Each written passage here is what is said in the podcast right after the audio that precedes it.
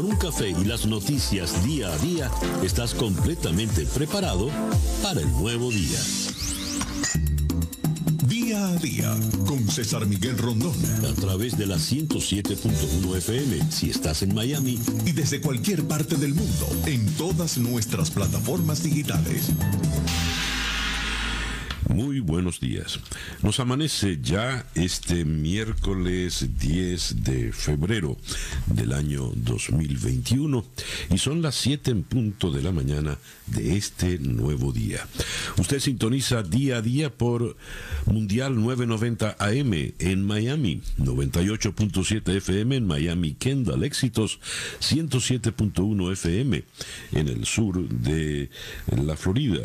Día a día es una producción de Floralicia Anzola para En Conexión Web, con Laura Rodríguez en la producción general, Robert Villazán en la producción informativa, Jesús Carreño en la edición y montaje, José Jordán en los controles y ante el micrófono, quien tiene el gusto de hablarles, César Miguel Rondón. Siete y un minuto de la mañana. Calendario lunar. Para el día de hoy tenemos a la luna menguando en Acuario. De la luna en Acuario se lee acá en el calendario astrológico, la tendencia es hacia el cambio y la innovación. Existe una fuerte inclinación a desarrollar proyectos tecnológicos, altruistas y humanitarios. Lo original y lo novedoso serán la fuerza motora de estos días, ideal para realizar cambios y presentar proyectos innovadores. Hay gran predisposición a revolucionar e inventar. Espere sorpresas, marcada inclinación a mostrar un comportamiento eh, excéntrico. Es una buena luna, pues para Dice acá, hacer cambios en su hogar u oficina. Es una luna propicia para todo lo que tiene que ver con la electrónica, la cibernética, la computación, la aeronáutica. Eh, y es la luna de los amigos. Luna menguante en Acuario, Sol en Acuario y Mercurio retrógrado cuando nos amanece este miércoles 10 de febrero del año 2021 y que sea este para todos en cualquier rincón del planeta donde usted se encuentre el mejor día posible. Y ya son las 7 y 2 minutos de la mañana. Escuchemos ahora el reporte meteorológico en la voz de Alfredo Finalé. Muy buenos días, Alfredo. Hola, ¿qué tal César? Muy buenos días para ti y para todos los amigos que están en sintonía. Ya, ya hoy es miércoles, en mitad de semana, febrero 10 del 2021. Y antes de hablarte del tiempo local para hoy, te comento que ayer temperaturas máximas que en toda nuestra área quedaban entre 83 a 85 grados Fahrenheit. Miami quedó con una máxima de 83 grados próximo a las 3 y 18 minutos de la tarde, quedando así 5 grados por encima de lo normal para esta fecha. Bueno, pues hoy el mapa del tiempo muestra el frente casi estacionario ubicado sobre el sur sureste de la nación, débil influencia anticiclónica sobre nuestro estado, un día mayormente estable, seco y cálido, con una mezcla de nubes y sol, sobre todo desde el final de la mañana, y el potencial de lluvias bastante bajo, no más allá de un 10%. La mañana con vientos variables débiles y calma, luego en la tarde vientos de región este que en el mar podrán ser de región este-sureste, alcanzando de 10 a 15 nudos, olas de 2 a 3 pies de altura, la bahía moderadamente movida. Finaliza hoy la fase lunar de cuarto menguante, a partir de mañana se inicia luna nueva. Hoy temperaturas máximas que volverán a quedar entre 83 a 85 grados Fahrenheit. Próximos días, ligero incremento de la humedad que se traduce en el incremento de la nubosidad y del potencial de lluvias, entre un 10 a un 20% para jueves, viernes, llegando incluso hasta un 30% para este próximo fin de semana. Se mantienen las temperaturas, tanto la máxima como la mínima, por encima de los valores normales para esta fecha del año. Yo soy Alfredo Finale y les deseo a todos muy buenos días. Muchísimas gracias, Alfredo. Alfredo Finale es el meteorólogo de nuestra emisora hermana Actualidad 10 40 AM en la ciudad de Miami. Las noticias de hoy en Estados Unidos. El Senado vota para que se proceda con el juicio a Trump. Es el gran titular del The Washington Post a todo lo ancho de la primera página que se ilustra con el espacio de la rotonda, el mismo que fue violentado en el 6 de enero y ahora pasan por acá los representantes que se convierten en gerentes eh, del juicio, los que van a acusar a Trump, los managers. Y en el centro de la eh, marcha va el representante Jamie Raskin, demócrata de Maryland, quien fue el que llevó ayer la voz cantante, un discurso muy, muy cargado y emotivo. Por su parte, Destaca el Washington Post, perdón, eh, seis republicanos se unieron a los demócratas para que eh, la votación fuese a favor de proceder con el juicio. The New York Times también a todo lo ancho de su primera página, el Senado vota por eh, juiciar a Donald Trump por los disturbios, la irrupción en el Capitolio. Comienza el caso con un video estremecedor de la violencia que ocurrió ese día. Un Senado muy dividido procedió con el segundo juicio político contra Donald Trump, rechazando las objeciones de los, la defensa de que el juicio es inconstitucional. A ver, ¿qué tiene que ver esto de la inconstitucionalidad? Leo lo siguiente. La discusión y votación sobre la constitucionalidad del proceso fue el punto central del primer día la defensa argumentó que el juicio político debía de ser desestimado por ser anticonstitucional. Culpabilidad, argumentó la defensa, implica destitución. Y ya no se puede destituir a Trump porque él ya dejó el poder.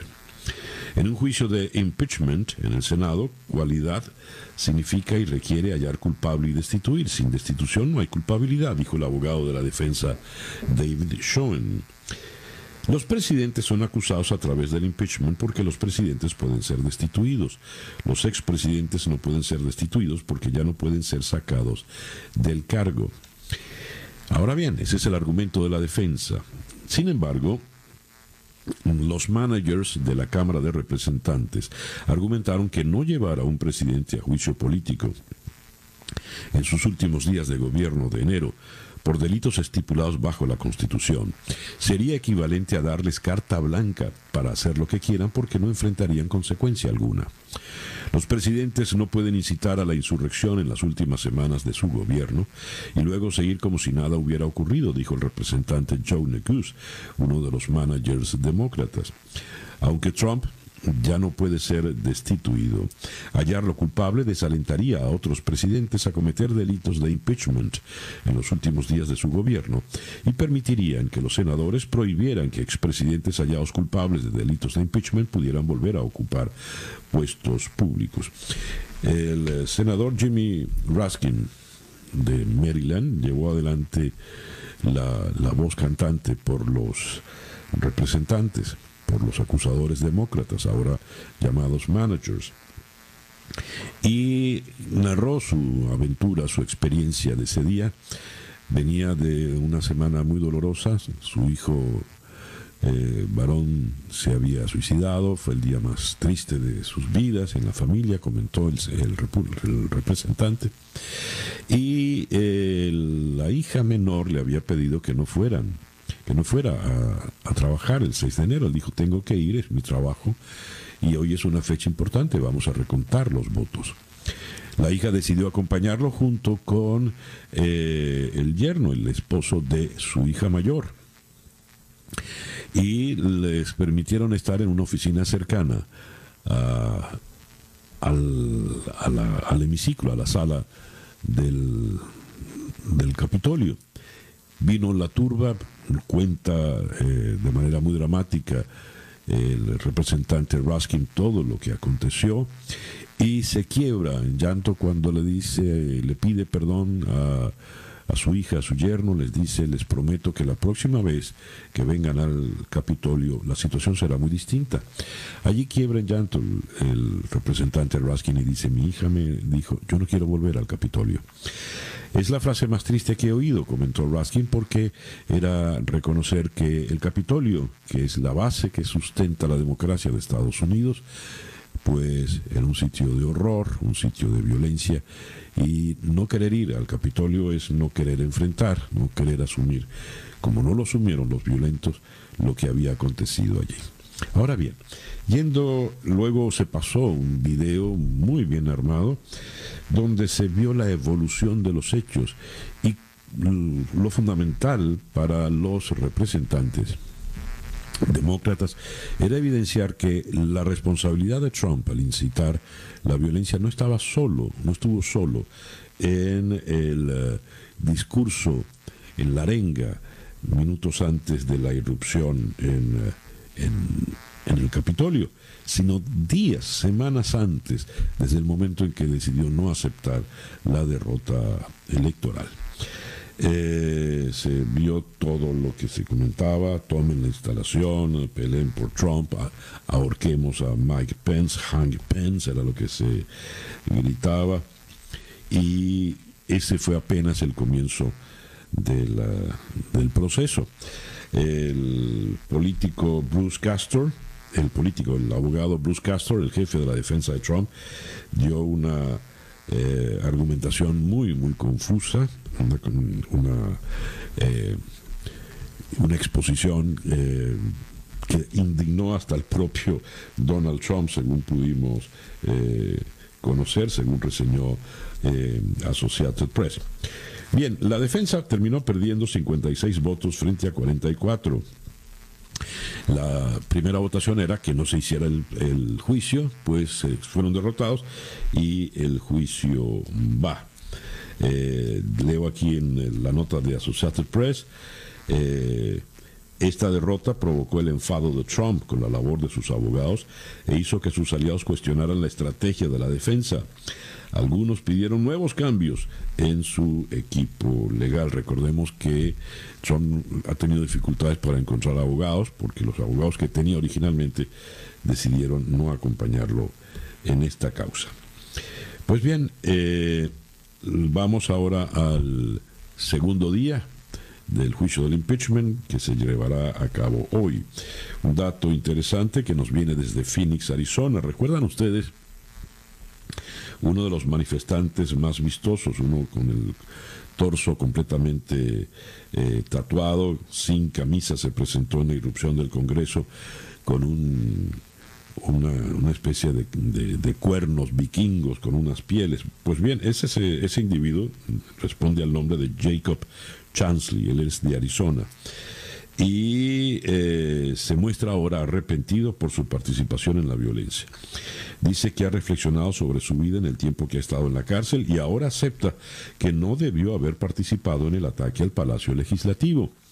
En un comunicado difundido por su abogado, Chansley, quien antes había dicho que se inspiró en Trump al decidir ir a Washington el 6 de enero, dice ahora que el exmandatario desilusionó a mucha gente pacífica.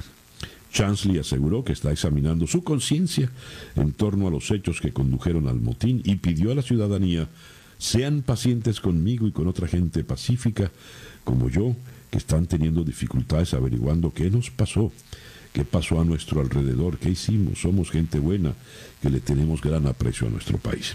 Así las cosas.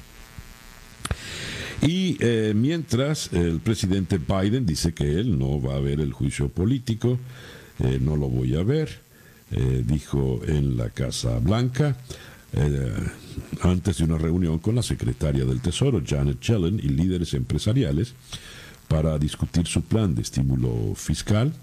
Por otra parte, el Senado de Estados Unidos programa la audiencia de confirmación para Merrick Garland. Merrick Garland es el candidato del presidente Biden para ocupar el Departamento de Justicia, sería el Departamento de Justicia. Podría ser entonces convertirse en fiscal general, viene de servir por más de una década en una corte de apelaciones. Hace unos años los republicanos bloquearon su nominación al Tribunal Supremo. Son las 7 y 18 minutos de la mañana acá en Día a Día. Estas son las noticias de Venezuela. Tengo acá la primera página virtual de hoy del diario El Nacional eh, de Caracas. El cártel de los soles está al lado de Maduro. Es el gran titular. Y en el antetítulo se lee Colombia creará grupo de élite para defenderse del régimen. El presidente colombiano Iván Duque aseguró que el objetivo es golpear a los cabecillas del narcoterrorismo. El 26 de febrero será el lanzamiento y entrará en plena operación en mayo. No precisó el número de militares que lo conformarán. Dijo que activarán un sistema de colaboración y recompensa para los que en Venezuela quieran brindar información que permita la captura efectiva de irregulares. Señaló que en territorio venezolano hay 1.400 miembros de grupos armados colombianos. El Nacional también destaca cerrar fronteras y criminalizar a los venezolanos traerá más sufrimiento. Esto lo dice la embajadora de Juan Guaidó en Argentina, la embajadora eh, Elisa Trota. Dice ella, la crisis es de una magnitud que no se podía prever. De no haber un cambio político en Venezuela, podemos llegar a más de 8 millones de migrantes y refugiados venezolanos, indicó la embajadora Trota. Recalcó que la única solución real es que Maduro salga del poder que la dictadura deje de regir en Venezuela y podamos trabajar para frenar la emergencia humanitaria en nuestro país. La inflación de Venezuela en enero fue de 55,2%. El mayor incremento se produjo en esparcimiento con 312%, seguido de salud 70.9%. El Observatorio Venezolano de Finanzas informó que la acumulada entre enero del 2020 y enero del 2021 quedó en 3.478%. Estados Unidos ratifica que reconoce a Guaidó como presidente. Y tenemos que el gremio de enfermeros exigió mejoras salariales y laborales. Sus representantes consignaron un documento en la Defensoría del Pueblo con las peticiones. Ana Rosario Contreras, la presidenta del colegio, indicó que el ente gubernamental no responde a sus reclamos. Hasta ahora ha mantenido un silencio cómplice. Ya nos cansamos de marchar y decirle a Maduro lo que él sabe. Estas son las noticias más resaltantes en la primera página del diario El Nacional. Estados Unidos, como leíamos, ha reconocido a Juan Guaidó y según el vocero del Departamento de Estado, eh, reseñado por la voz de América en Washington. Estados Unidos busca que su política contra Maduro no empeore el sufrimiento humanitario en Venezuela. Esto lo dijo el vocero Ned Price. Estados Unidos ha apoyado al pueblo de Venezuela al brindarle esta ayuda y al hacer todo lo posible para garantizar que nuestra presión sobre el régimen de Maduro no empeore las implicaciones humanitarias y el sufrimiento eh, humanitario del pueblo venezolano. Eh, las cifras de la economía venezolana han disminuido desde un crecimiento del 6,2% del PIB en el 2015, a 35% negativo en el 2019 y 25% negativo en el pasado 2020. Y tenemos la inflación en Venezuela tuvo un salto y se ubicó en el mes de enero en 55,2% según el Observatorio Venezolano de Finanzas. Empezando un enero con una inflación por encima del 50%, no nos dice otra cosa, sino que la hiperinflación se va a mantener todo el año 2021, dijo el economista Ángel Alvarado, coordinador del Observatorio Venezolano de Finanzas. Eh, en otras eh, informaciones que tenemos, Juan Guaidó dijo que la agenda del gobierno de Maduro busca fortalecer a los enemigos de las democracias apoyando a grupos irregulares.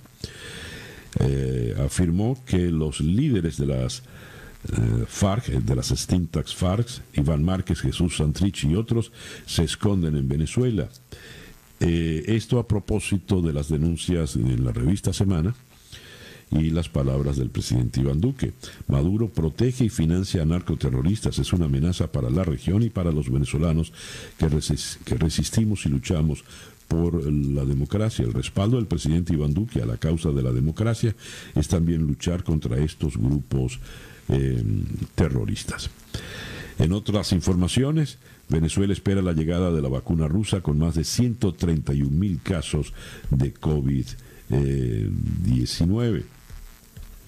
Y tenemos que los caraqueños, esto lo leo en crónica.1, están de a toque por la falta de agua potable.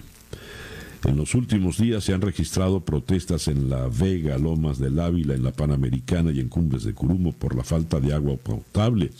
Pero la sequía va más allá, se apoderó del Junquito, Caricuao, La Candelaria, San José, el Valle, prácticamente toda Caracas, igual Baruta y Chacao.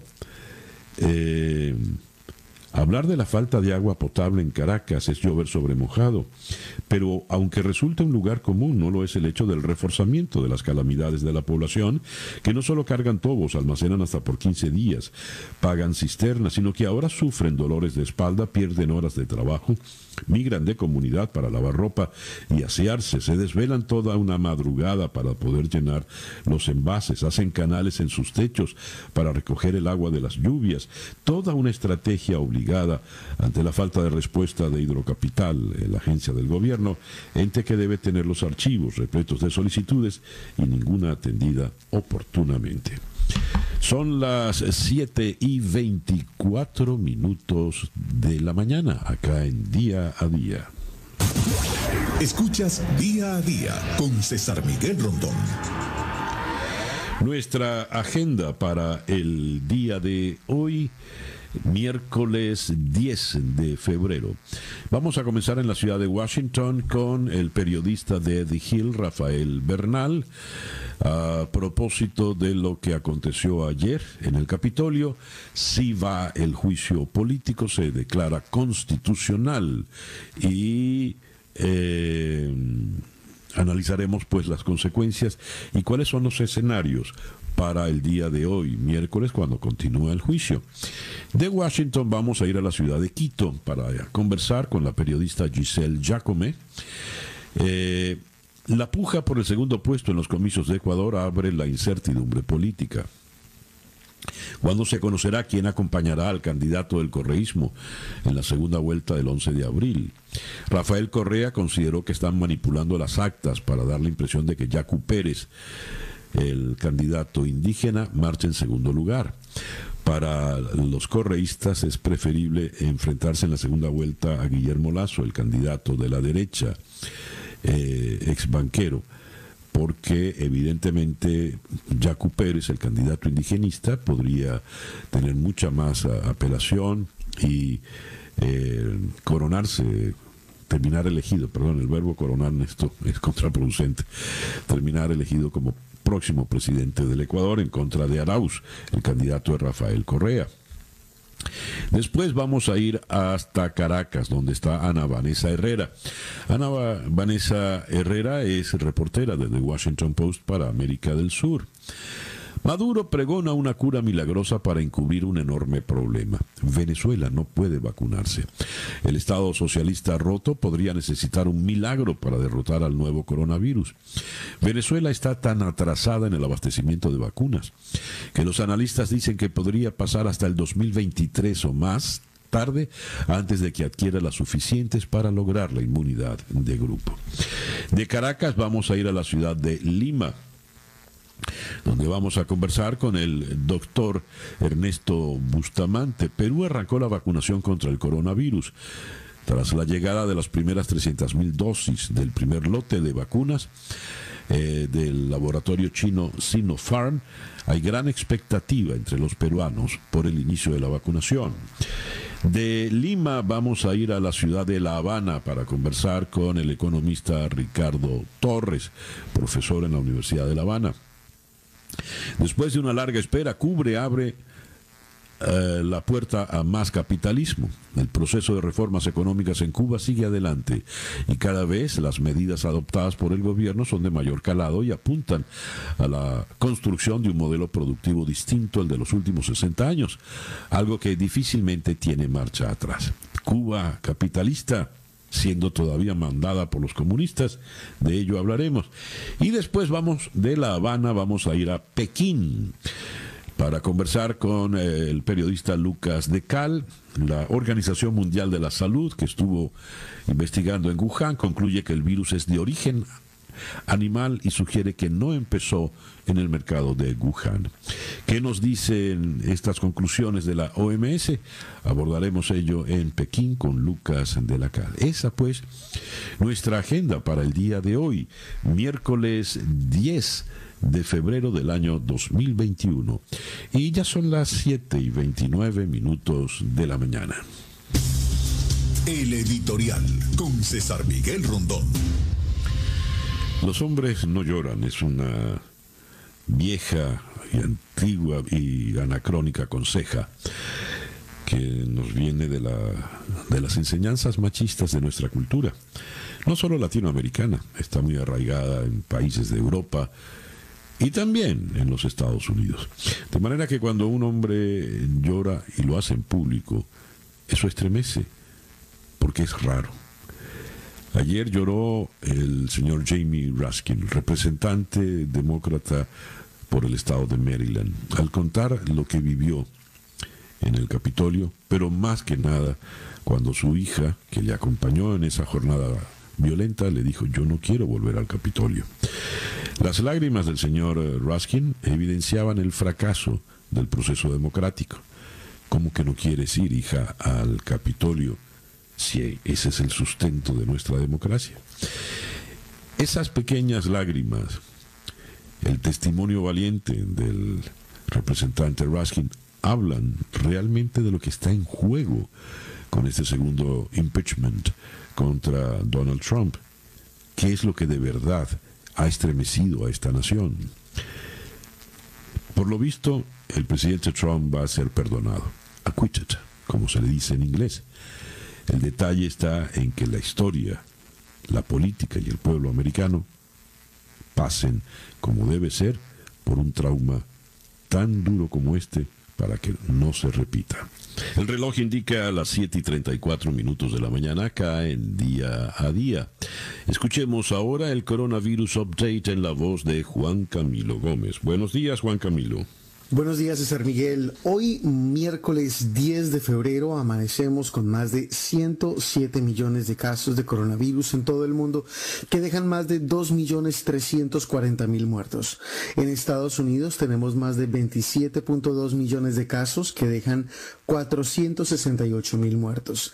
Y en Florida, más de 1.790.000 casos para un total de 28.047 muertos. Muchísimas gracias, Juan Camilo. Juan Camilo Gómez es nuestro compañero en la emisora hermana Actualidad 1040 AM en la ciudad de Miami. El reloj nos dice 7 y 36 minutos de la mañana. Noticias de Latinoamérica. La diferencia en Ecuador entre Pérez y Lazo se acorta a unos 26 mil votos. Así lo indica el recuento oficial del Consejo Nacional Electoral, según el cual, con el 95,5% de las actas escrutadas, Yacu Pérez obtiene el 19,86% y Guillermo Lazo el 19,57%, una diferencia de 0.29 puntos equivalente a esos 26 mil votos. Rafael Correa, Considero que están manipulando las actas para dar la impresión de que Yacu Pérez, el candidato del movimiento Pachacutic, marcha en segundo lugar. Pero aseguró que cuando se termine de computar el 100% de las actas, el indígena y ambientalista terminará en tercer eh, lugar. Al correísmo, comentábamos antes, le conviene que sea Lazo el candidato y no Pérez. Eh, Pérez acusó a Rafael Correa de meter la mano en el recuento electoral y pidió paz a sus seguidores. Es en las actas inconsistentes donde podrían meter la mano invisible, que es una mano desde Bélgica, donde reside Correa, a la que no le interesa que pase Yacu Pérez a segunda vuelta, sino que pase el candidato Guillermo Lazo, dijo Pérez a los medios antes de una reunión con el Consejo Nacional Electoral y la misión de observación de la OEA. Guillermo Lazo, por su parte, se reunió con la misión de la OEA. Solo se ha pronunciado a través de un comunicado donde mencionó estamos vigilantes.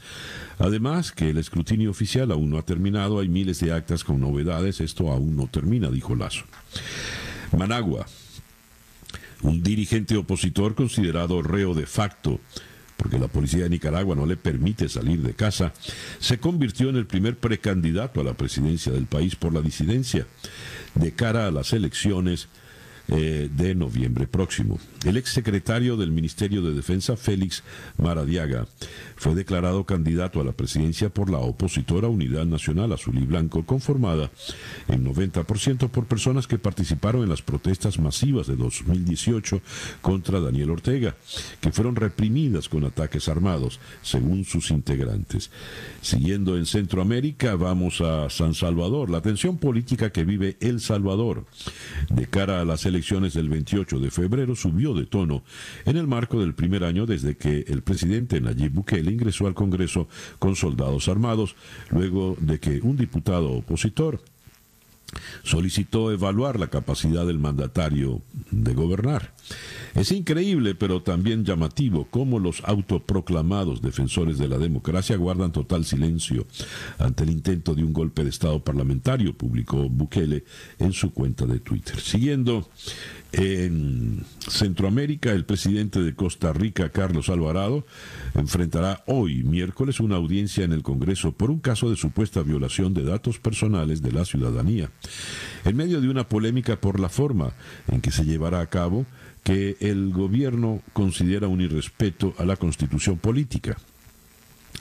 Alvarado ha calificado la audiencia como un grave precedente y aunque al principio se mostró reacio a asistir, finalmente el pasado viernes confirmó su presencia, aunque advirtiendo que puede tratarse de un procedimiento inconstitucional. Brasil. La segunda sala de la Corte Suprema de Brasil decidió que los abogados del expresidente Luis Ignacio Lula da Silva pueden tener acceso a un material que podría poner en duda las dos condenas que recibió por supuesta corrupción. La decisión fue tomada por cuatro votos contra uno y permite a la defensa de Lula el acceso a una serie de mensajes que fiscales de la Operación Anticorrupción Lavallato intercambiaron en su momento con el entonces juez Sergio Moro, quien en dos causas diferentes condenó al exmandatario a penas que suman casi 25 años de cárcel. Perú. Perú comenzó a aplicar la vacuna de la farmacéutica china Sinopharm a su personal sanitario en medio de una segunda ola de infecciones. Joseph Vallejos, jefe de la unidad de cuidados intensivos del Hospital Arzobispo Loaiza de Lima, fue el primer médico peruano en recibir la vacuna. No hay ninguna manifestación, algún tipo de dolor o mareo, nada, dijo Vallejos a la prensa. De acuerdo con el Colegio Médico de Perú, al momento han muerto 302 médicos, 12.465 están infectados y de estos 50 están en unidades de cuidados intensivos. La Habana, un grupo de cubanos y estadounidenses en el que figuran académicos, artistas, juristas, activistas y otros profesionales, pidió en una carta abierta al presidente de Estados Unidos, Joe Biden, que retome el acercamiento con Cuba y retire las sanciones al país endurecidas por su antecesor, Donald Trump. Eh, no nos dicen acá, eh, no nos dan ni siquiera algún nombre de referencia, especialmente americano, de estos... Eh, artistas, académicos, juristas, en fin. Santiago de Chile. Chile expulsará a más de 100 migrantes que volverán a sus países, principalmente Venezuela y Colombia, según dijo el ministro del Interior, Rodrigo Delgado, quien visitó Colchane, la zona fronteriza con Bolivia, donde hace semanas se vive una crisis migratoria y humanitaria. Delgado explicó que estas personas tendrán que dejar el país por haber ingresado de manera ilegal, por pasos no habilitados y estar de manera irregular. Los migrantes tomarán un vuelo de la Fuerza Aérea de Chile que pasará en que parará en Colombia y Venezuela, confirmó el ministro de Exterior. Recuerden, aquí conversamos con Javier García, el alcalde de esta comuna de Colchane, que tiene 1.600 eh, habitantes y en este momento acoge nada menos que a 1.800 venezolanos. Hay más venezolanos que habitantes allá en Colchane. El reloj indica en este momento las 7 y 42 minutos de la mañana, esto es día a día. La información del mundo día a día. Tenemos acá eh, las principales informaciones del mundo. Eh, la Unión Europea sopesa sanciones a Rusia por encarcelar a Navalny. La Unión Europea se expresó dispuesta a asumir una postura más firme hacia Rusia, incluso con la posibilidad de aplicar sanciones. El comisario de Asuntos Exteriores de la Unión, Joseph Borrell, afirmó que presentará propuestas en ese sentido en la próxima reunión de cancilleres del bloque del 22 de febrero el 22 de febrero. Los países del continente están divididos en cuanto a cómo encarar el tema de Rusia y hasta ahora ninguno había mencionado ese tipo de medidas. Por otra parte, el jefe, el viaje del jefe de la diplomacia europea, Joseph Borrell, a Moscú, ha encendido los ánimos de algunos eurodiputados. Califican de humillante su encuentro con el ministro de Asuntos Exteriores ruso, Sergei Lavrov. El eurodiputado estonio Rijo Terras pide a la Comisión Europea que despida al alto representante si el señor Borrell no dimite por su propio pie mediante una petición que sobrepasa las 50 firmas de apoyo. La visita en sí, en sí misma, fue un desastre total, dijo el diputado estonio. Entiendo que quieran dialogar, pero si uno está jugando al hockey sobre hielo, el otro no puede andar descalzo. Y eso es lo que ocurrió en Moscú, que el ministro eh, de Asuntos Exteriores de Rusia jugó con el señor Borrell, lo humilló, atacó a nuestros aliados, a Estados Unidos y a la Unión, Unión Europea. Así que espero que Borrell comprenda lo humillante que ha sido y dimita como lo hizo Phil Hogan por delitos mucho menores, dijo el diputado Terras. En Moscú, partidarios de Navalny organizan nuevas protestas. Un aliado del dirigente opositor ha anunciado una nueva protesta contra el gobierno que consistiría en que los vecinos de grandes ciudades se concentren en patios residenciales el domingo por la noche con las luces de los teléfonos celulares encendidas. El estratega Leonid Volkov dijo que la protesta empezará a las 8 de la noche y durará 15 minutos. La nueva táctica, similar a la empleada por manifestantes en la vecina Bielorrusia, podría impedir que intervenga la policía y permitir que participe cualquiera, escribió Volkov en Facebook. Hablando de Bielorrusia, la oposición ha presentado un programa estratégico que describe cómo planea sacar al presidente Alexander Lukashenko del poder. La líder de la oposición bielorrusa, Svetlana Tikhanovskaya, ha anunciado la puesta en marcha de la iniciativa llamada Estrategia para la Victoria de los Bielorrusos, que prevé nuevas protestas a nivel nacional a partir de marzo, entre otras medidas. Roma. Mario Draghi ha logrado en una semana lo que parecía imposible y ha recibido un apoyo casi unánime de los partidos italianos para formar eh, gobierno. Solo Hermanos de Italia y la votación de los afiliados para ratificar la decisión del movimiento Cinco Estrellas dejan cabos sueltos. Draghi debería visitar este miércoles y jueves al presidente Sergio Mattarella con una lista de ministros eh, y abrir un proceso que podría concluir el próximo lunes con la votación de investidura en las cámaras. En España, se han superado ya los 3 millones de casos confirmados de coronavirus. Es el séptimo total más alto del mundo.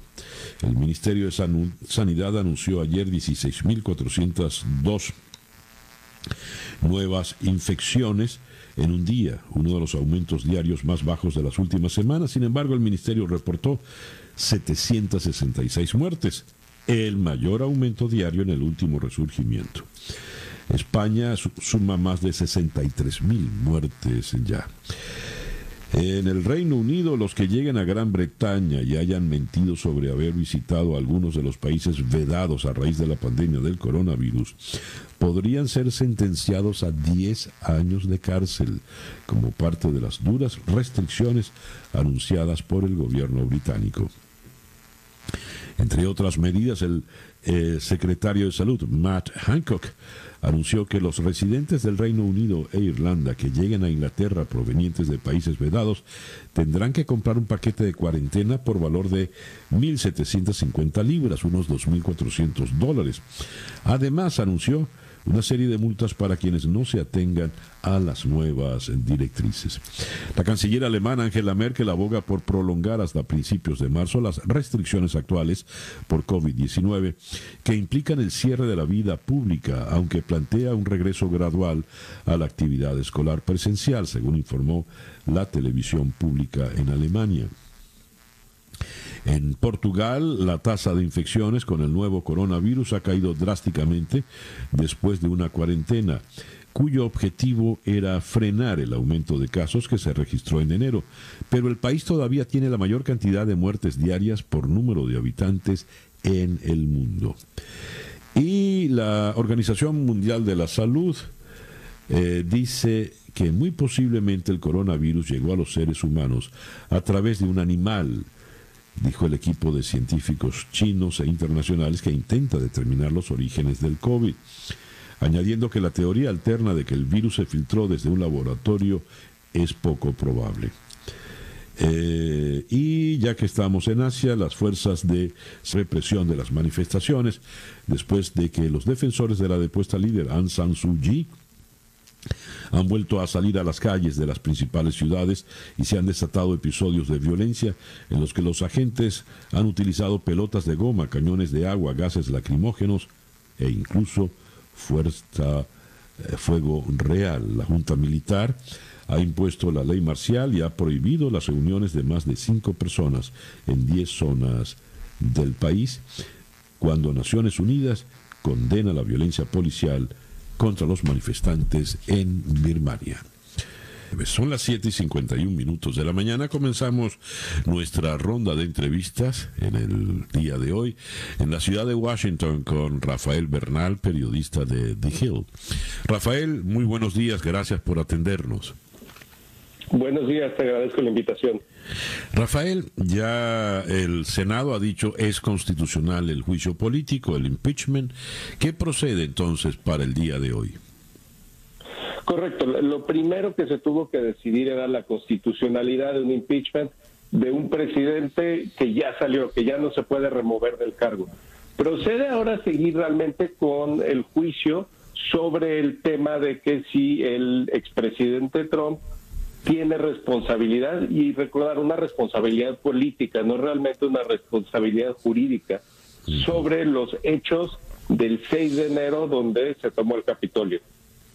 ¿Qué se ha dicho, Rafael, del video presentado por los demócratas? Un video muy bien armado donde incluso se deja ver que la responsabilidad del presidente no está eh, solo en el discurso del 6 de enero en la calle, sino con todos sus discursos y palabras previas después de la elección. ¿Qué impacto ha causado allá en Washington? Es exactamente eso. El video estuvo muy bien armado, eh, fue gran parte del argumento, a pesar de que incluso republicanos, demócratas y republicanos han dicho que los argumentos de la manera que los demócratas lo presentaron estuvieron mejor presentados que los de los abogados de Trump. Y el video, sí, en general, tuvo un fuerte impacto. Se ha hablado que fue una herramienta bien utilizada. Eh, incluso se habló de que el volumen se, se presentó dentro del Pleno del Senado y le subieron un poco el volumen. Y entonces el impacto emocional sobre todos estos senadores que estuvieron ahí, muchos de ellos estuvieron ahí el, el, 6 de enero y, revivieron en cierta manera el trauma de la toma del Capitolio. Fue, un, fue una herramienta increíblemente efectiva. Eh, los abogados de Trump no tuvieron su mejor día. El señor Castor eh, fue confuso y decepcionó incluso a los que estaban por el impeachment. Y se ha comentado que esto generó indignación en el expresidente Trump y se está considerando cambiar nuevamente de abogados. ¿Qué nos puedes decir al respecto, Rafael? Pues sí, sabemos que el, expresidente Trump expresó enojo. algunos en, algún reportaje dijeron que llegó al nivel 8 de 10 en, términos de senado. Eh, lo cual es creíble, porque incluso, por ejemplo, el, senador Ted Cruz criticó mucho al, a la presentación de Castor, que sí fue confusa, aparentemente se dio así porque hicieron cambios de último minuto, el, propio Castor lo dijo por, por lo bien que estuvo la presentación de los demócratas, pero realmente no excusa una presentación de esa calidad en, en en un pleno tan importante y en un, en un asunto tan importante para, el, para la vida política del país. Evidentemente. Ahora fíjate, eh, Rafael, estamos conversando con Rafael Bernal, periodista de The Hill en Washington. El, para muchos es un hecho que va a ser perdonado. El señor Trump, acquitted, como se le dice en inglés, pero hay un daño político que pareciera ya está allí, sobre todo después de el, el, video y del discurso del representante Raskin, que fue mm, impactante, emotivo. Me gustaría tu opinión al respecto.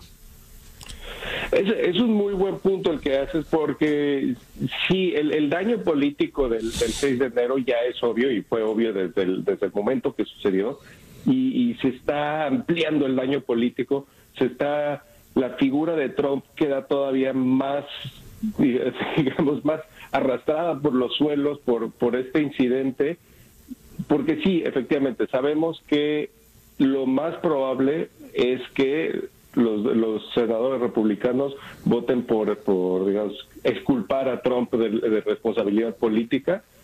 Y ya vimos un, un senador, el, el senador casi de, de, de Luisiana, él mismo lo dijo que votó a favor de la constitucionalidad de seguir con este proceso porque la presentación de los demócratas fue de mayor calidad que la de los republicanos. Entonces ya ahí está cuantificable el, daño político y creo que en lo no cuantificable, a pesar de que sí, es dificilísimo que, a Trump realmente se le, se le encuentre culpable de, lo que se le acusa, el, daño político se va a ampliar y, y va a ser mucho más difícil defender a Trump y usar el trompismo como bandera para las elecciones del 2022. interesante. A ver, Rafael, ya para concluir, ¿qué se espera entonces para el día de hoy?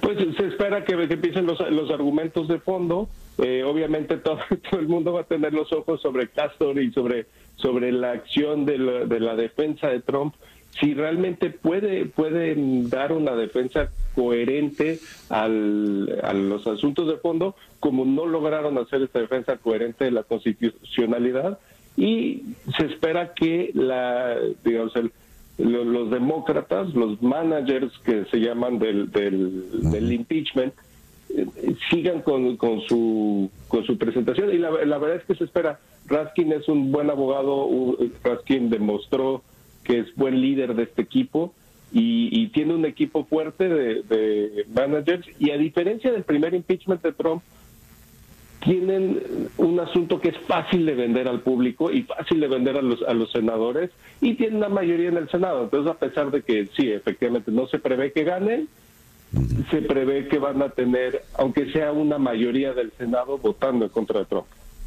Rafael, muchísimas gracias por atendernos en esta mañana.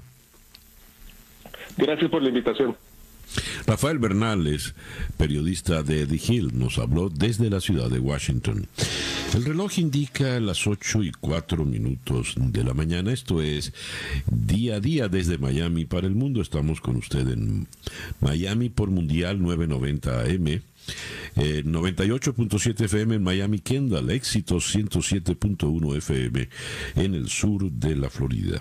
Vamos ahora a la ciudad de Quito, donde en la línea telefónica está la corresponsal de La Voz de América, Giselle. Eh, Jacome.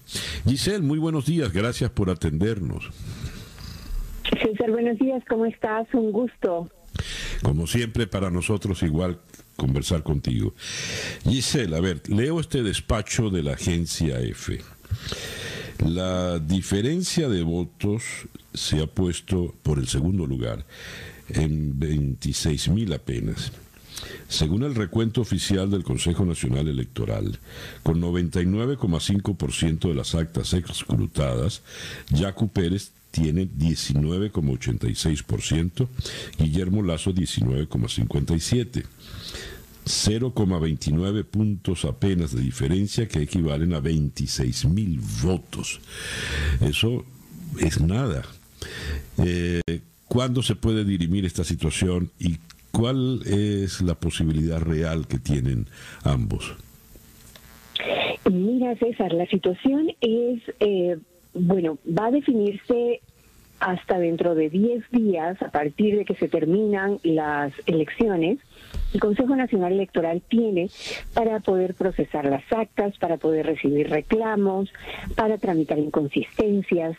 Tienen 10 días oficiales, pero eh, bueno, esta vez lo han hecho sumamente rápido, cosa que nos parece resaltable y buena, porque recordemos que en la última elección, pues prácticamente no se tenía acceso a datos, era una elección que estaba eh, bastante marcada al final justamente también por eh, pues una diferencia muy muy apretada de votos. Inclusive esta para para Jaco Pérez y Guillermo Lazo que es mucho más estrecha que lo que ocurrió en la segunda vuelta cuando resultó ganador el presidente Lenín Moreno, eh, cuyo finalista también era Guillermo Lazo, y allí la gente salió a la calle a reclamar porque había sido, eh, pues, eh, con este apagón que había ocurrido, se prestaba como para que hubiese dudas. Hoy no hubo apagones, eso fue bueno. Hoy eh, se transparentó a través de muchísimas aplicaciones, inclusive en Facebook, tú podías ir siguiendo eh, la votación a boca de urna inmediatamente, una vez que ya se terminó el, eh, acto de, votación, se permitió que encuestadoras sacaran este boca de urna, que eso tampoco hubo en las elecciones cuando ganó el presidente Moreno. hemos tenido muchas cosas que han transparentado el proceso. Ahora, sí. Perdón, termina, termina la idea, perdón, perdón. Eh, sin, embargo, eh, el asunto es eh, que hay intereses, como en todo, ya lo sabemos, ¿no? Jaco Pérez resultó ser un outsider en este momento y hay personas que eso no no lo quieren aceptar o que les cuesta mucho aceptar. Nuestro país es un país en el que lastimosamente ha calado muchísimo esto de la conquista y tienes todavía esto de la sangre azul, que no existe, pero está en el colectivo. Y eh, creemos que esto puede estar pesando en este momento mucho como para que eh, haya eh, intereses para que pase el candidato Lazo, por ejemplo. Ahora, de todas maneras, hay que ser muy claros. El CN siendo claro. Los observadores de la OEA están siendo claros. Los observadores de la OEA de la vez anterior eran amigos del gobierno, eh, en, la, en la selección en la que ganó el presidente Moreno. Eh, ahora no, ahora ha habido una apertura, entonces creo que esas cosas sí vale la pena apreciarlas eh, porque la diferencia es muy, muy grande. Y eh, en cambio el, estrecho de la votación ahora corresponde a estas actas que, que se señalaba justamente en el, en el mensaje eh, BF, eh, las actas que están con novedades que llamamos nosotros, que son actas, por ejemplo, donde ha faltado una firma, donde a lo mejor eh, hubo eh, el nombre equivocado de una persona que estuvo responsable de la mesa de votación.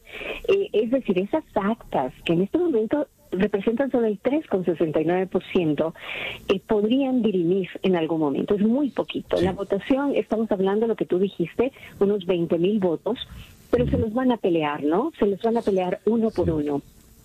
Ahora, eh, vamos con tu pregunta. Ajá. Sí. Eh, entiendo el, desde Bruselas, Rafael Correa dice que están manipulando las actas para inflar los votos de Yacu Pérez, con lo cual se delata que el candidato al que le temen realmente es a Pérez, porque puede tener una mayor apelación popular. Y en una segunda vuelta sería más difícil derrotar a Pérez que derrotar a Lazo. Eh, por su parte, Jacu Pérez le acusa a Correa de estar metiendo la mano. ¿Podrías ahondar en esto, por favor? ¿Cómo sería la verdadera situación a efectos de la segunda vuelta?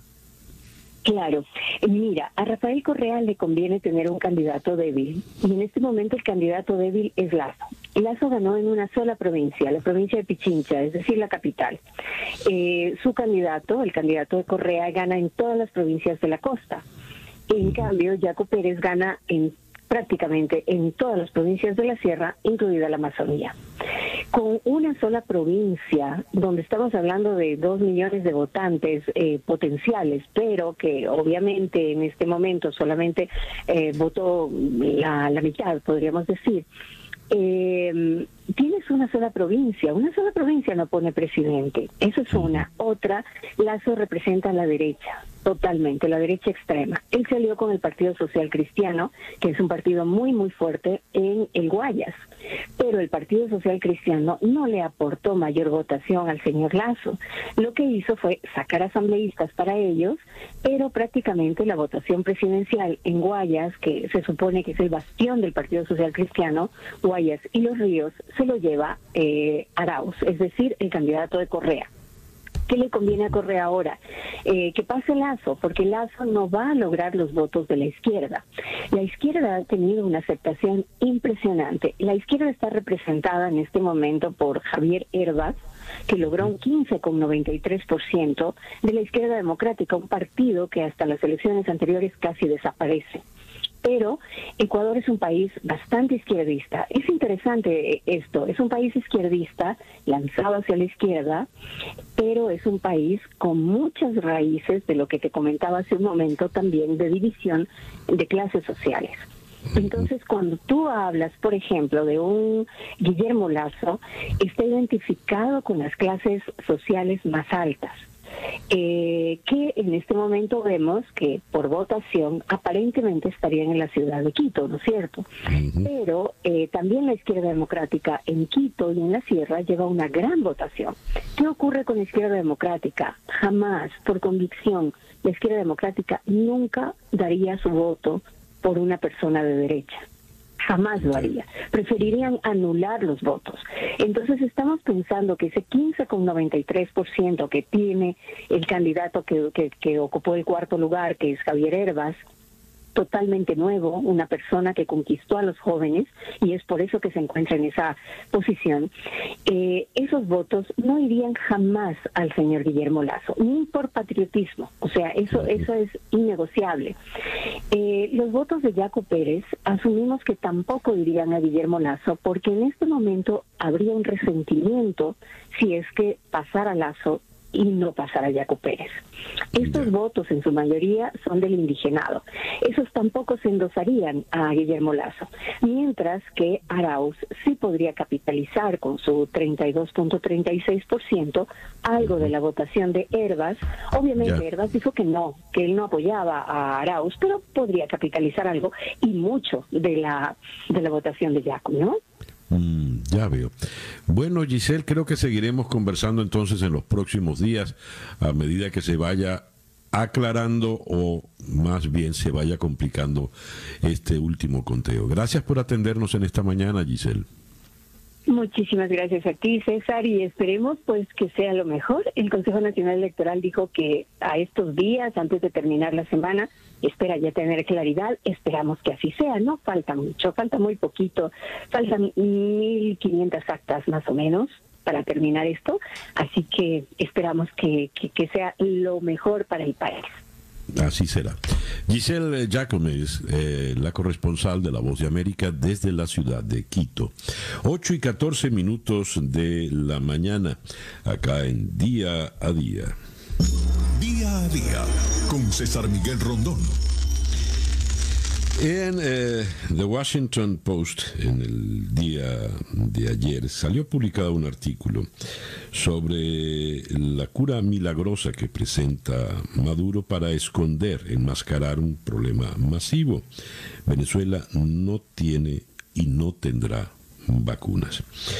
El artículo lo firma la corresponsal del Washington Post en Caracas, Ana Vanessa Herrero. Vamos entonces hasta la ciudad de Caracas para conversar con Ana Vanessa. Ana Vanessa, muy buenos días, gracias por atendernos en la mañana de hoy. Buenos días, Susana Miguel, gracias por el tiempo. A ti por atendernos. Ana Vanessa, la realidad, tal como lo dices en el título de, tu reportaje, no vamos a tener las vacunas en Venezuela, de ningún tipo. ¿Es así? ¿De tajante? Esa es la proyección que se tiene, al menos eh, expertos aseguran que para que Venezuela esté verdaderamente inmune, para que eh, la mayor parte de la población, estamos hablando de más de un 70% de la población, logre tener ese acceso a la vacuna, que es necesario para, para la inmunización de rebaño, eh, vamos a llegar hasta el 2023. ¿Qué pasa? El, el, tema político, económico que bien conocemos nosotros en Venezuela y que la gente se ha empapado en los últimos años, eh, además de la carrera de las vacunas, que es una realidad para todos los países. Los países ricos accediendo a las vacunas de una manera más rápida, los países eh, en vías de desarrollo, pues accediendo de una manera completamente diferente. A ver, a la fecha, ¿cuál es la situación real que tenemos? Porque tu reportaje, siendo un reportaje para un medio tan influyente como lo es el Washington Post, da una visión bastante general, bastante amplia de, de los muchos problemas que padecen los venezolanos. Pero, ¿dónde está la, la... ¿Cómo se perfila el problema realmente del coronavirus, tal como estamos en este momento? Bueno, ayer en la noche, eh, estamos hablando del martes, eh, en horas de la noche, eh, Nicolás Maduro anunció que las primeras 100.000 dosis de Sputnik 5 llegarían a Venezuela la semana que viene. pero 100.000 dosis, estamos hablando de 50.000 personas que van a ser inmunizadas. Eh, y, luego, eh, eh, según, según Maduro, estamos hablando de médicos, personal médico, este personal de salud y también eh, de personal educativo. 50.000 dosis no van a llegar para esos. Eso es más o menos a rasgos, a grandes rasgos lo, la, el, el, esquema de inmunización que, que él está planteando, que ni siquiera se ha hecho de una manera eh, eh, correcta en calendario. Hasta el momento no hay vacunas, no hay eh, momento de entrada de las vacunas. Hay varios, hay por ejemplo sectores de oposición liderados por Miguel Pizarro, por eh, Julio Castro, que están, según ellos nos dijeron, están haciendo esfuerzos paralelos para que las vacunas puedan entrar a Venezuela. Pero la realidad que tenemos en este momento es que no hay hasta hoy una fecha exacta de vacunas, ni siquiera como se anunció ayer, porque ayer se anunció la semana que viene, no se anunció ni siquiera una fecha. Mientras tanto estamos con máscara y según Maduro con el carbativir. A ver, y ni una palabra del proyecto COVAX, que se nos venció la fecha porque no se había pagado el gobierno y no se tuvo acceso a esas vacunas. Nada sobre eso, Ana Vanessa. Sí, eh, ese proyecto, según nos informaron eh, las personas que están trabajando en ello, bueno, eh, Miguel Pizarro, Julio Castro, nos dijeron que sí, se está todavía tratando de, de, de negociar. Se, se, anunció hace unas par de semanas que Venezuela tendría hasta el día de ayer, hasta el martes, para el pago de los 11 millones para poder entrar al sistema COVAX y acceder al menos a 2.5 millones de vacunas que tenían reservadas para Venezuela. Sin embargo, también eh, la Organización Panamericana nos informó que uh -huh. si Venezuela tiene la disposición de pagar, ellos probablemente no tendrán, el sistema no tendrá problema en, en, en, alargar los plazos, en ceder un poco en los plazos, porque bien entienden que, y yo creo que todo el mundo lo entiende, que es una situación sumamente polarizada. También hay otros esfuerzos paralelos, según Miguel Pizarro, hay esfuerzos para, para poder acceder a la vacuna a través de, eh, de mecanismos subsidiados que están tratando de hablar con el, el, Banco Mundial y con países aliados. Sin embargo, no sabemos, o al menos no conocemos hasta el día de hoy, cuáles son los avances en esa materia o quiénes están también en esas mesas de negociación, quiénes son estos países aliados o a qué vacunas se estaría aspirando. Ana Vanessa, última pregunta que te tengo. Dices si eh, Venezuela tiene la voluntad de pagar, se pueden reconsiderar los, los lapsos, ¿verdad? Si Venezuela tiene la voluntad de pagar, es si Maduro tiene la voluntad de pagar. ¿Tiene la voluntad de pagar este señor Maduro? Bueno, no sabemos la realidad que, es lo que hay detrás y yo creo que mm, además tú bien lo conoces que los procesos de negociación son muy secretos en Venezuela porque tienen un tinte muy político. Entonces abiertamente decir que te estás sentando con fulano con, o con ciertas personas puede, puede estropear el proceso, ¿no? Cuando hay tantos grupos diferenciados en cada una de las partes tanto en el, la parte del chavismo como en la parte de la oposición. Eh, no sabemos bien cómo van los avances, pero sí sabemos que fue lo que, lo que nos informaron, que sí hay eh, mm, conversaciones, que sí hay acercamientos, eh, siempre y cuando la, la vacunación o el acceso a la vacuna esté em, supervisado por entes independientes a los organismos políticos, por parte de la oposición al menos, que fue lo que nos comentó Miguel Pizarro, ellos están dispuestos a, hacer, a acceder el, y, a facilitar el, el dinero.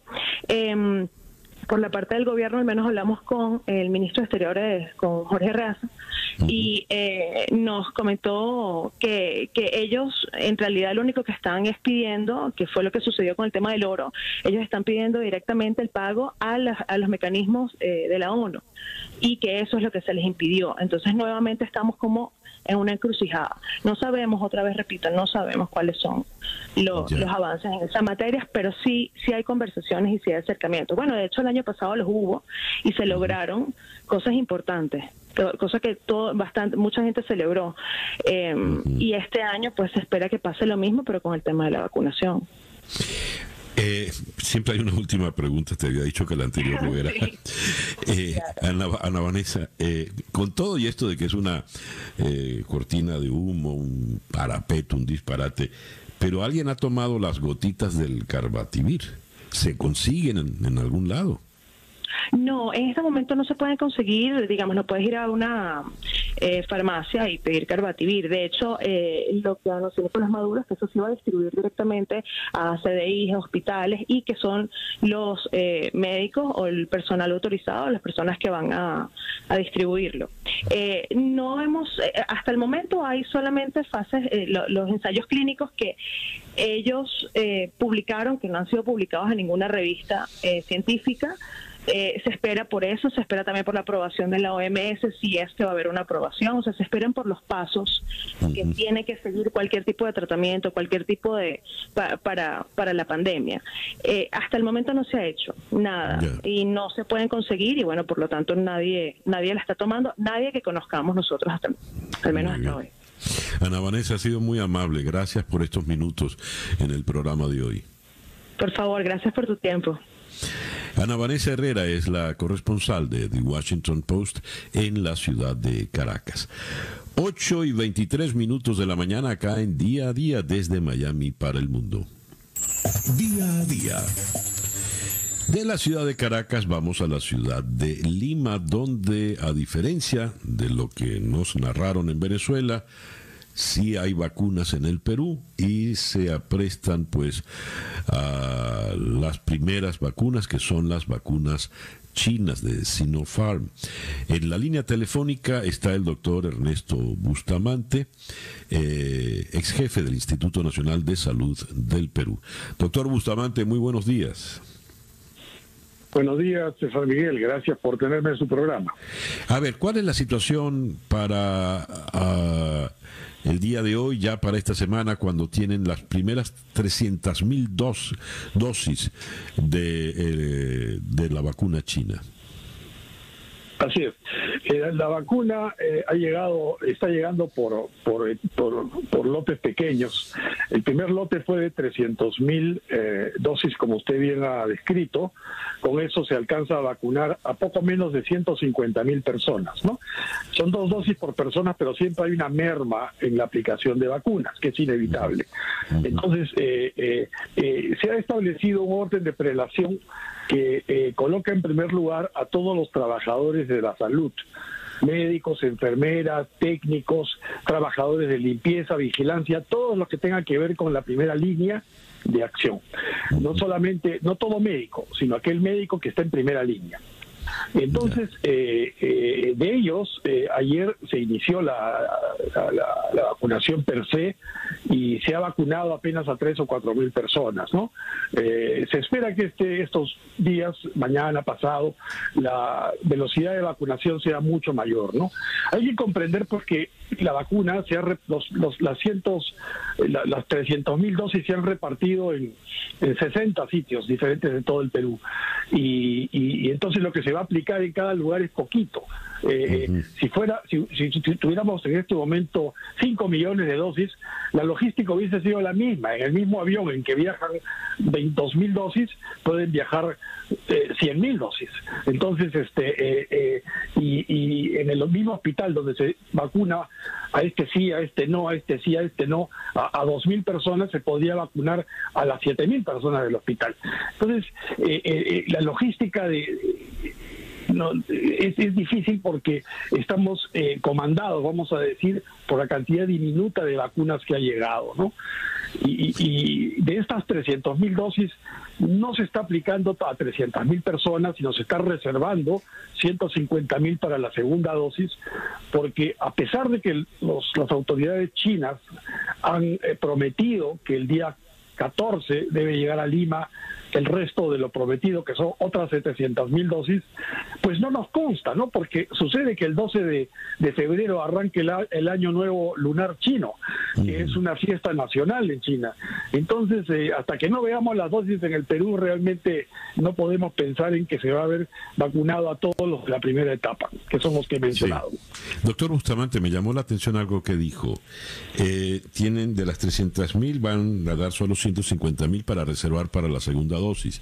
Es decir, la primera y la segunda dosis son la misma vacuna, no hay diferencia entre una y otra. Sí. No, no debería haber diferencia. Siempre se aplica la segunda dosis con la misma marca y el mismo laboratorio de la primera dosis. Ya, porque tengo entendido que, por ejemplo, otras vacunas, Moderna, por ejemplo, entre la primera y la segunda dosis hay diferencias. No, no, no lo que pasa es que Moderna y, y, Pfizer, como son vacunas que están bajadas en otra plataforma, que es la plataforma de ARN mensajero, eh, tienen cierta intercambiabilidad. Pero en esencia, la dosis es la misma, o sea, la, la, la, vacuna es la misma. lo que se aplica es lo mismo. Son, son dos, son dos eh, inyecciones de lo mismo. Eh, la segunda dosis tiene el propósito de actuar como booster, ¿no? Como refuerzo. Como, ya. Entonces, doctor Bustamante, la paradoja es que están dependiendo en el Perú del año lunar chino. Sí, pues, estamos dependiendo de los chinos. Hoy es el año del buey, el año del buey, el año pasado fue el de la rata eh, para los chinos. Estamos en el año del buey, así es. Esperemos pues que, que, lleguen las otras 700 mil, pero más aún que llegue el resto, ¿no? Eh, eh, la ministra de Salud anunció hace pocos días, en realidad la canciller anunció hace pocos días que ya se firmó un acuerdo con Pfizer por 20 millones de dosis que empiezan a llegar en marzo es muy bueno porque significa que con eso vamos a poder alcanzar a la población vulnerable, es decir, a la población mayor de 60 años y con comorbilidades, que en Perú aproximadamente son 4 a 5 millones de personas. Y, y, entonces ahí podemos aspirar ya a tener una vacunación universal en Perú, ¿no? Muy bien. Doctor Bustamante, muchísimas gracias pues por atendernos en la mañana de hoy. Un placer, doctor Miguel. Muchas gracias. Hasta luego. El doctor Ernesto Bustamante fue jefe del Instituto Nacional de Salud del Perú. Nos habló desde la ciudad de Lima. Pues vámonos a La Habana ahora en día a día desde Miami para el mundo. En la línea telefónica está el doctor en Ciencias Económicas Ricardo Torres, quien es profesor e investigador de la Universidad de La Habana. Doctor Torres, muy buenos días. Gracias por atendernos. Buenos días, un placer colaborar. Doctor Torres, leo esta nota eh, en el país de Madrid. Cuba autoriza el grueso de la actividad privada en el país. La lista de trabajos autónomos que pueden ejercer los cubanos se amplía de 127 a 2000. Es un giro radical, es plantear, según los observadores, eh, un modelo completamente distinto al que se ha aplicado en Cuba en los últimos 60 años. ¿Por qué este cambio y cuál es su verdadero alcance, doctor Torres? Bueno, eh, el, digamos, el sábado se anunció esta, esta decisión y ayer en un programa de televisión se dieron algunos más, algunos detalles. En realidad uno podría pensar en dos factores fundamentales. A mí me parece que tienen que ver con esta con esta decisión. En primer lugar, eh, bueno, es bien conocido, el país está atravesando una situación económica eh, muy difícil que tiene muchos eh, muchos factores y en realidad eh, esta medida puede contribuir de alguna manera a aliviar esta situación promoviendo la iniciativa privada y promoviendo también la entrada de muchos negocios en eh, diferentes actividades.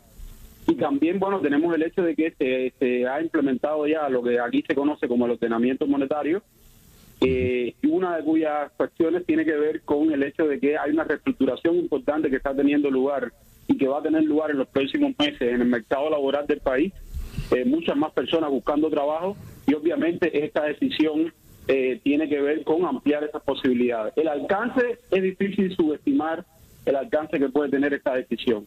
Partíamos una situación en la cual había una lista de 127 actividades solamente que se podían ejercer y ahora vamos a pasar a lo que nosotros hemos denominado aquí la lista negativa. Y es básicamente el gobierno va a decir claramente cuáles actividades no se pueden ejercer de manera privada y, el, y, y la mayor parte entonces de la economía, de la actividad de las ramas económicas, va a quedar abierta a la iniciativa privada. A ver, eh, según leo, eh, salud, eh, educación, seguridad, entre otras áreas, quedarán para el manejo del Estado. Si esto es así, prácticamente todo el resto de la actividad puede ser privada entonces.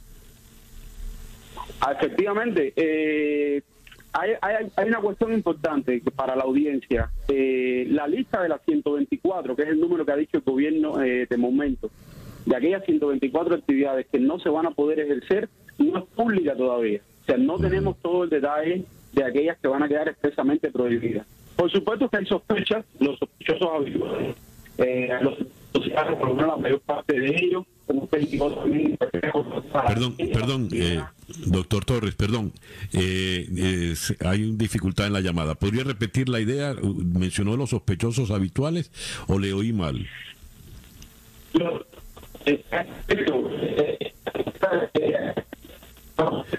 No, no, no, no, no eh, tenemos dificultades en la llamada. Vamos a hacer algo, doctor Torres. Cuelgue que le volvemos a llamar desde el estudio. Eh, estamos conversando con el doctor Ricardo Torres. Él es doctor en ciencias económicas, profesor e investigador de la Universidad de La Habana. Ante este giro eh, importantísimo en el manejo de la economía en la isla, después de 60 años, por lo visto Cuba ahora se está abriendo al, capitalismo. Eh, leía aquí en la nota del país de Madrid en el 2010 había en Cuba 157 mil trabajadores por cuenta propia. En 2014 la cifra subió a 478 mil. Hoy son más de 600 mil, es decir, el 13% de la población activa. Doctor Torres, está usted de nuevo con nosotros. Eh, estaba usted hablando de que por supuesto hay sospechas y están creo que le entendí los sospechosos habituales. ¿Podría explicar eso, por favor? Sí, le decía que la lista eh, de actividades que no se van a poder ejercer no es eh, pública todavía, no se han publicado los documentos legales, las normas legales que van a, hacer lo posible, pero claro que eh, ya uno, uno, entiende que hay actividades que por su naturaleza no van a estar abiertas a la iniciativa privada. Probablemente una buena parte de los servicios sociales, también todo aquello que tenga que ver con defensa, seguridad nacional y demás. de todas maneras, incluso se ha dicho que dentro de cada una de, incluso en algunos servicios sociales, se habló de la educación, por ejemplo, hay algunos tipos de actividades que sí se van a poder ejercer. Pues yo diría que estamos hablando de la mayor flexibilidad posible en las condiciones de un país como Cuba. Eh, por ejemplo, sí podría haber algún tipo de educación privada. Sí, por ejemplo, hablaron, eh, se mencionó específicamente en el programa de televisión, eh, por ejemplo, todo lo que tiene que ver con la inclusión de música y otras artes, eh, se va a poder ejercer de manera privada. hablaron del acompañamiento de los tutores privados para los estudiantes en las diferentes enseñanzas que necesitan implementar sus conocimientos, también se va, se va a permitir. Entonces, bueno, hay un grupo, o sea, no es toda la educación la que queda vedada, hay una parte de ella que evidentemente sí va a poder estar abierta a la iniciativa privada. Eh, y sospecho que eso mismo va a ocurrir en otros servicios sociales que no son críticas, que no son esenciales. ¿Qué me dice, doctor Torres, de la unificación monetaria? Porque eh, en Cuba, desde hace ya mucho tiempo, décadas, eh, son varias las monedas, tanto de manera legal como de forma ilegal, oculta. Eh, ¿De qué forma se impactará esta situación monetaria con la apertura económica? Bueno, estaba diciendo, eh, eh, de hecho, que esta flexibilización del cuentapropismo, el trabajo por cuenta propia, que es como se ha dado en llamar acá al sector privado, ayuda, contribuye a que este, este proceso de transformación del, del esquema monetario y cambiario pueda transcurrir de manera más efectiva, porque este proceso, por ejemplo, estaba diciendo que afecta, incide sobre las empresas, particularmente sobre las empresas estatales, en las cuales se modificó el tipo de cambio desde un peso equivalente a un dólar hasta 24 pesos por un dólar, es una devaluación importante. Esto influye en sus balances financieros, influye en su viabilidad a largo plazo y en una economía que tiene esas condiciones es importante que se cree una, una o sea, que se abran nuevas posibilidades para crear empleo porque lo que sabemos es que posiblemente en el sector estatal, en las empresas estatales, durante unos años se va a destruir empleo. Y es importante que se pueda crear ese empleo en otros sectores de la economía. En ese sentido, es una medida que es coherente con lo que se había estado haciendo en relación a la transformación monetaria y, cambiaria. ¿A partir de cuándo se implementará esta apertura? Bueno, no hay una fecha para la publicación de las normas eh, jurídicas, las normas legales que la implementan. Eh, estimo que en un mes y un poco estén listos de acuerdo a lo que han dicho las autoridades en relación a, esta flexibilización. Y bueno, a partir de ahora se van a empezar a explicar desde varios detalles sobre eh, este proceso. Doctor Torres, muchas gracias por atendernos en esta mañana. Todo un placer colaborar con ustedes. Gracias. El doctor Ricardo Torres es doctor en ciencias económicas, es profesor e investigador de la Universidad de La Habana. Por supuesto, nos habló desde la ciudad de La Habana. El reloj indica 8 con 43 minutos de la mañana acá en día a día desde Miami para el mundo. Estamos tratando de hacer contacto con la ciudad de Pekín, donde está Lucas de la Cal. Eh, con Lucas queremos tocar dos temas eh, muy importantes por una parte, el reporte de la Organización Mundial de la Salud, eh, luego de concluir su visita a Wuhan para conocer los orígenes del coronavirus. En este mundo de teorías conspirativas, muchos especuló que el, eh, el coronavirus había salido de un laboratorio, era una estrategia del gobierno chino para contaminar a la humanidad. Pues la Organización Mundial de la Salud ha determinado que no fue una filtración ni voluntaria ni involuntaria de un laboratorio, no salió de un laboratorio. El eh, coronavirus, según ha determinado la Organización Mundial de la Salud, eh, fue eh, de origen es de, de origen animal. Y la cuestión está en determinar ahora cómo pasa y le llega a los humanos. Ahora sí, estamos ya en contacto con Pekín y en la línea telefónica está Lucas de la Cal. Lucas, muy buenos días, aunque partilla creo que son muy buenas noches. Sí, ¿qué tal? Buenas noches amigos, ¿cómo estáis? Muy bien, gracias por atendernos. En primer lugar, eh, eh, quisiera que nos comentases el dictamen de la Comisión de la Organización Mundial de la Salud que estuvo eh, investigando el origen del coronavirus allá en Wuhan. ¿Qué es lo más resaltante a tu entender, Lucas? Pues eh, a mi entender lo más resaltante es que no ha habido ninguna sorpresa eh, realmente del, del veredicto que, que, soltaron ayer en la rueda de prensa después de 28 días de, investigación. Hay, que precisar que desde que llegaron el pasado 14 de enero, eh, los investigadores se pasaron 14 semanas en, de cuarentena en el hotel de Wuhan. Ellos cuentan que estuvieron haciendo videoconferencias con sus homólogos chinos, pero realmente sobre de a la hora de, investigar en, la calle, de visitar los sitios eh, claves para, para, intentar descifrar los orígenes de, esta pandemia, como, como, la visita al, mercado señalado como posible zona cero de los contagios o al laboratorio de, máxima seguridad, eh, donde estudiaban los coronavirus de, murciélago o donde los paseos con, por los hospitales donde entendieron los primeros contagiados. Eh, realmente se lo han hecho una, una semana y media de, ese trabajo. Ellos mismos habían avisado que, que las conclusiones eh, realmente para, para una investigación de estas dimensiones eh, se necesitaban muchos meses, incluso años. Entonces, eh, realmente la, la, la, gran, o por lo menos lo que los titulares de prensa destacan hoy de todas las declaraciones, fue que el, que el, que el SARS-CoV-2, como ya se sabía, era de origen animal y que no salió de, un, de, un, laboratorio, de ese polémico laboratorio P4 que, que, saltó a la fama cuando la, administración Trump y varios miembros del gobierno estadounidense empezaron a señalar como el, laboratorio como el sitio donde se había filtrado el, el, virus que ha causado esta, esta pandemia devastadora. Entonces eh, ahí empezaron todas las, malas relaciones entre Estados Unidos y, la OMS con, con, con China de por medio y y la verdad que, que los científicos de, la OMS, a través de, su portavoz y jefe de grupo, el, suizo Peter Benenbarek, eh, ha sido bastante tajante señalando que, contundentemente que el, virus no salió de, laboratorio. Y también para seguir con las conclusiones, eh, las conversaciones con, con, los investigadores de la OMS señalan que, que tampoco es seguro a ciencia cierta que, que sea el mercado de, mariscos la, la, zona de contagios.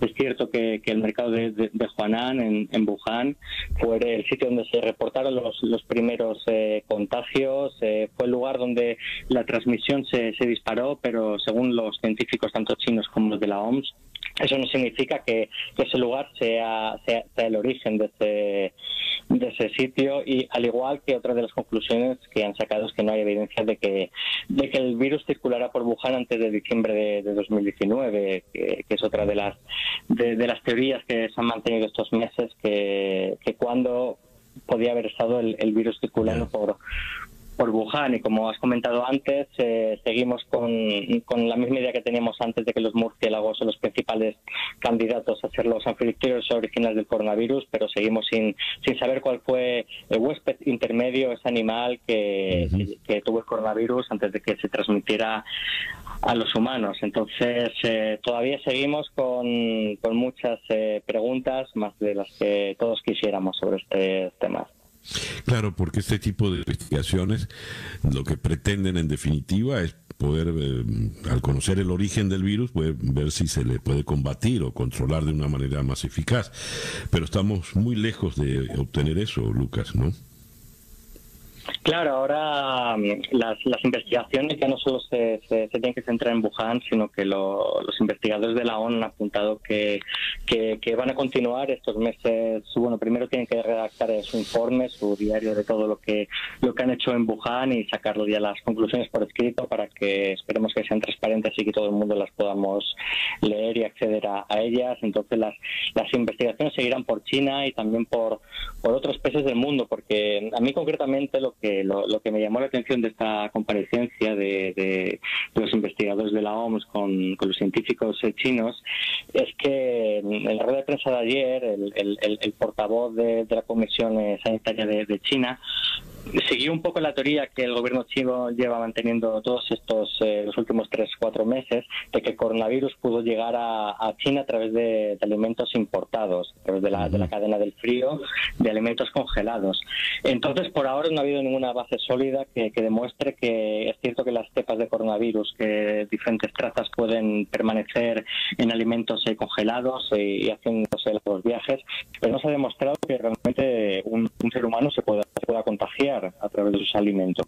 China lo sostiene y, ayer el, el, experto de, la OMS en, ningún momento lo, desmintió y, dijo que era una, una investigación importante que, que, debían de seguir. Decir, era cierto que, el coronavirus pudo llegar a través de, alimentos eh, congelados y, en esa parte da un poco la, razón a, China en, esa vía de, de investigación con, lo que China lleva intentando desviar el foco del, origen del coronavirus en Wuhan en varios meses. Entonces va a haber que seguir atentos a ver eh, las próximas investigaciones hasta dónde llevan.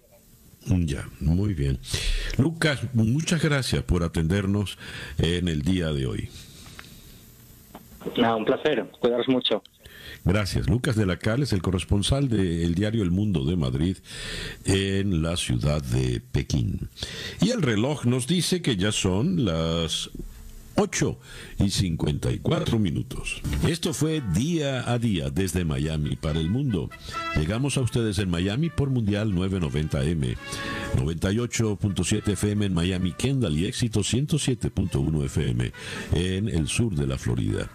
Día a día es una producción de Floralicia Anzola para En Conexión Web con Laura Rodríguez en la producción general, Robert Villazán en la producción informativa, Jesús Carreño en la edición y montaje, José Jordán en los controles y ante el micrófono, quien tuvo el gusto de hablarles, César Miguel Rondón.